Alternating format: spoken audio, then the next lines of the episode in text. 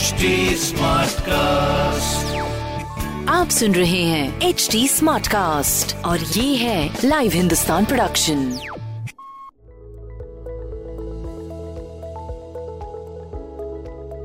अपने बालों को खूबसूरत और चमकदार बनाने के लिए हम सभी लोग शैम्पू का इस्तेमाल करते हैं। लेकिन क्या आप जानते हैं कि शैम्पू की उत्पत्ति भारत में हुई? क्या ये भी जानते हैं कि शैम्पू को किसने और कब बनाया? सबसे पहले कौन सा शैम्पू भारत में बनाया गया? आज कितने लोग शैम्पू का इस्तेमाल करते हैं? इसके साथ ही क्या आप ये भी जानते हैं कि भारत में शैम्पू की कितनी कंपनियाँ हैं?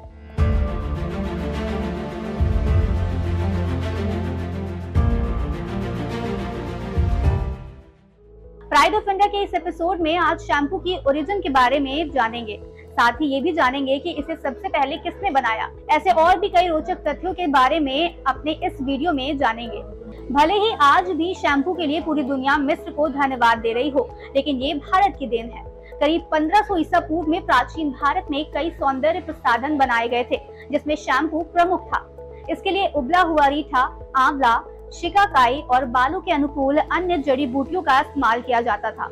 अगर आज पूरी दुनिया शैम्पू के बारे में जानती है तो उसका पूरा क्रेडिट एक हिंदुस्तानी को जाता है, जिसका नाम शेख दीन मोहम्मद था, जो पटना के रहने वाले थे। शेख दीन मोहम्मद का जन्म सत्रह सौ उनसठ में पटना में हुआ था। वह नाई समुदाय के एक परिवार से आते थे। वह हर्बल औषधि और साबुन बनाने की तकनीक सीखते हुए, बड़े हुए और चमकी देने की कला में भी महारत हासिल की थी। 1800 की शुरुआत में वह अपनी पत्नी और बच्चों के साथ इंग्लैंड चले गए। इंग्लैंड के ब्राइटन में उन्होंने एक स्पा खोला और इसे नाम दिया मोहम्मद बाद यहाँ पर वह लोगों के बालों को शैम्पू से धोते थे और चंपी देते थे। धीरे धीरे अपने स्पा में उनकी चंपी देने की कला फ़ेमस हो गई। आगे चलकर उन्हें किंग जॉर्ज फोर्थ और किंग विलियम फोर्थ का निजी शैम्पू सर्जन बना दिया गया। फिर क्या, उनकी लोकप्रियता इतनी दूर तक फैली थी कि अस्पताल उनके पास मरीजों को रेफर कर रहे थे, जिससे उन्हें डॉक्टर ब्राइटन भी कहा जाने लगा।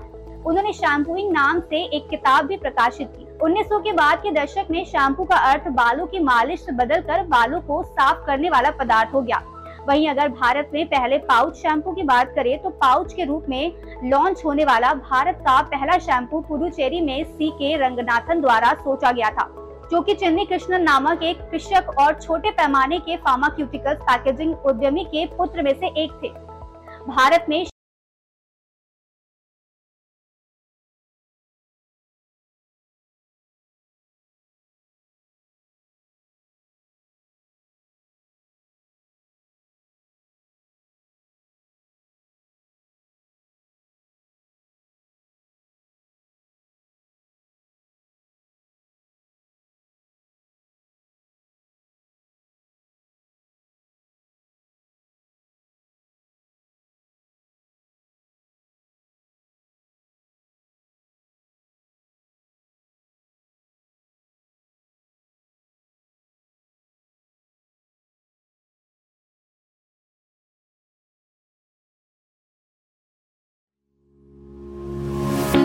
आप सुन रहे थे लाइव हिंदुस्तान की पेशकश प्राइड ऑफ़ इंडिया ऐसे और पॉडकास्ट सुनने के लिए लॉग इन करें www.htsmartcast.com पर। और साथ ही पॉडकास्ट से जुड़े सभी अपडेट्स जानने के लिए आप हमें फॉलो कर सकते हैं। Facebook Instagram YouTube link and Twitter पर। हमारा सोशल हैंडल है एट द रेट एच आप सुन रहे हैं एच डी स्मार्ट कास्ट और ये था live Hindustan production smart Smartcast.